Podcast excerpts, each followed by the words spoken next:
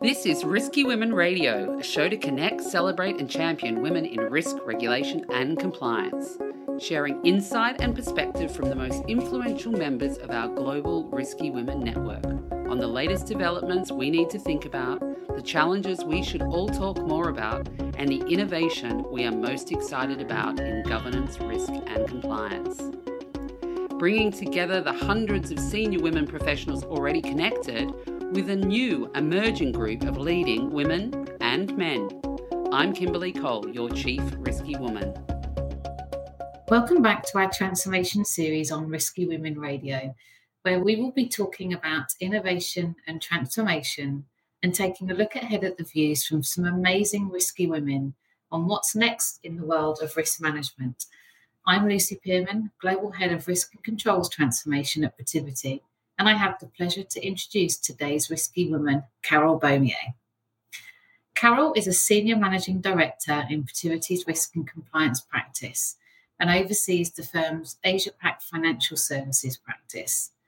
Prior to joining Protiviti, Carol was a partner with Arthur Andersen, where she led the global regulatory practice, was a founding member of the Secura Group, and leader of the firm's risk management practice. Carol's also been a regulator with the Office of the Comptroller of the Currency, a bureau of the US Treasury Department. An experienced consultant with more than 30 years of experience, Carol has extensive experience with numerous regulatory issues that affect multiple industries.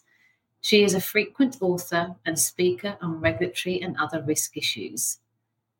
For the last several years, Carol has been a regular presenter at the Institute of International Bankers BSA AML OFAC training series.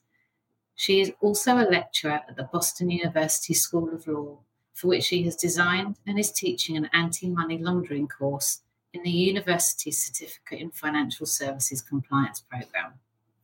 Welcome, Carol. Thank you, Lucy. It's a pleasure to be with you today. So, Carol, tell us your story. I can honestly say that my career in financial services and regulatory consulting is by happenstance. It was not the original plan. My original plan was to be a writer. But through a series of events and circumstances that began when I decided it would be good to take a year or two off between undergraduate and graduate school, I first ended up working for a bank. Then I became a regulator for many years, as you suggested and now for a very long time a consultant. So, somewhere along the way, and I believe it was kind of midway through my regulatory career, I concluded that financial services was going to win out over my writing career. Excellent. And what excites you most about the industry that you work in, Carol? throughout my career, I've worked in a lot of different areas of risk. And I think for me, regulatory compliance has really been of great interest. I think the reason that I've enjoyed it so much is because it is ever changing. There is always some new regulatory requirement or some new area of regulatory emphasis that the industry has to deal with. And furthermore, approaching it from a consulting standpoint means that I also need to think about kind of the unique circumstances of different clients, and that adds another dimension of challenge to it. I'm also really interested in what I would call the business of compliance. When I think back to the start of my career in the US, I would say that compliance departments were largely focused on the literal adherence to the Federal Reserve alphabet regs. And now, when I look at compliance departments, they're asked to do so much more and are really going way beyond adherence to laws and regs and getting very involved in the management of a wide range of different risks. And I find that evolution really fascinating. And what's the, the biggest risk that you've taken in your career so far, Carol? That's an interesting question. I expect that other people who looked at the career decisions I made probably thought I was taking risks. I can still remember my first day of orientation as a regulator when the instructor looked around the room and said, Look at all of you sitting here in this room. Some of you won't be here at the end of the training program. And I knew that on paper, I was the least qualified person in the room. But again, I didn't think of it as a risk. I thought of it as an opportunity. And I have to say, for me personally, if someone suggests I can't do something, I tend to find that pretty motivating. and what advice would you give to someone pursuing a similar career path to the one that you've taken? I would say venture out of your comfort zone at every opportunity you have to do it. I can think of no better way to learn and no better way to build self confidence. And who inspires you? I was really fortunate in the early stages of my career to have some great sponsors, people who really pushed me, people who put me in circumstances that really tested me. And I think just knowing that they believed that I could be successful in those situations is something that I found very inspiring. And I think it has stuck with me throughout my career. This episode is brought to you by Protiviti. Protiviti is a global consulting firm with deep expertise in transformation risk management and compliance. Partner with Protiviti and face the future with confidence. Now we want to ask your expert opinion, Carol, on emerging risks in financial services. What are the emerging risks that you think should be on top of mind for financial institutions today? So, as I mentioned before, so much more is expected of compliance departments today. We've moved beyond that literal adherence to laws and regs to expecting compliance to play a significant role in managing risks. So, two of the risks that come to mind in the current environment are cyber and ESG. I'm not sure that we can call these emerging risks because they're already here, but I think we can expect that compliance departments will be expected to play a larger role going forward and how these risks are managed. I also think, from a risk perspective, it's important to be mindful that the regulator's approach to supervision continues to change. And just as the industry has tried to exploit both technology and data, so too have the regulators. And I think that will have an ongoing effect on how supervision is carried out in the future. What are the biggest challenges that you think both of those risks pose, and what opportunities do you foresee for financial institutions to address them? So, I think not unlike other areas of financial services, the biggest challenges involve attracting and retaining the talent that's needed to manage today's myriad compliance risks. And uh, again, as the regulators become better and better at harnessing data, I think financial institutions are really going to have to be much more attentive to what the data is telling the regulators, particularly given the fact that the regulators are able to look across the entire industry and to compare one institution to another. And all of that said, though, I still think that there is so much more that can be done with technology. I mean, certainly a number of financial institutions have done a lot already, but for the industry at large, I think just from simple technology like RPA to further exploiting artificial intelligence and machine learning still has so much more potential.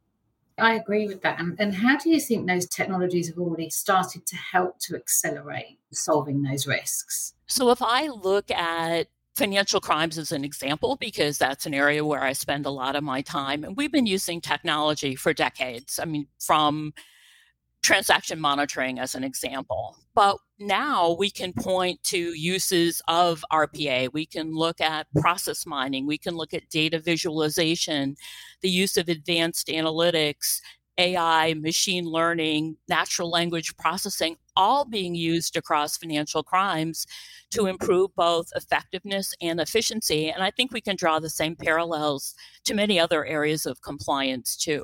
You mentioned that one of the biggest challenges being bringing in and, and the retention of talent.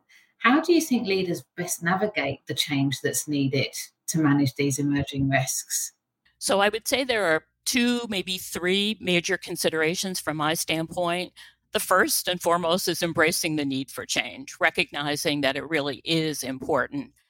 The second goes back to the comment about talent, making sure that the organization has the talent and experience it needs to affect the change. And then the third, and maybe this is limited to just some markets, but I would say in the markets where the regulators have not been as proactive or supportive, in fostering innovation, I think it's really critical to take the regulators on the journey too, because ultimately having their buy in will be very critical to the success of the undertaking. Yeah. And what are some of the, the most disruptive or thought provoking ideas that you're seeing in compliance at the moment? I still think there's a lot of upside on exploiting data, which has always been a challenge for the industry because of the disparate systems that most financial institutions, certainly large ones, have had to deal with. I'm also still very much intrigued by industry efforts to share information.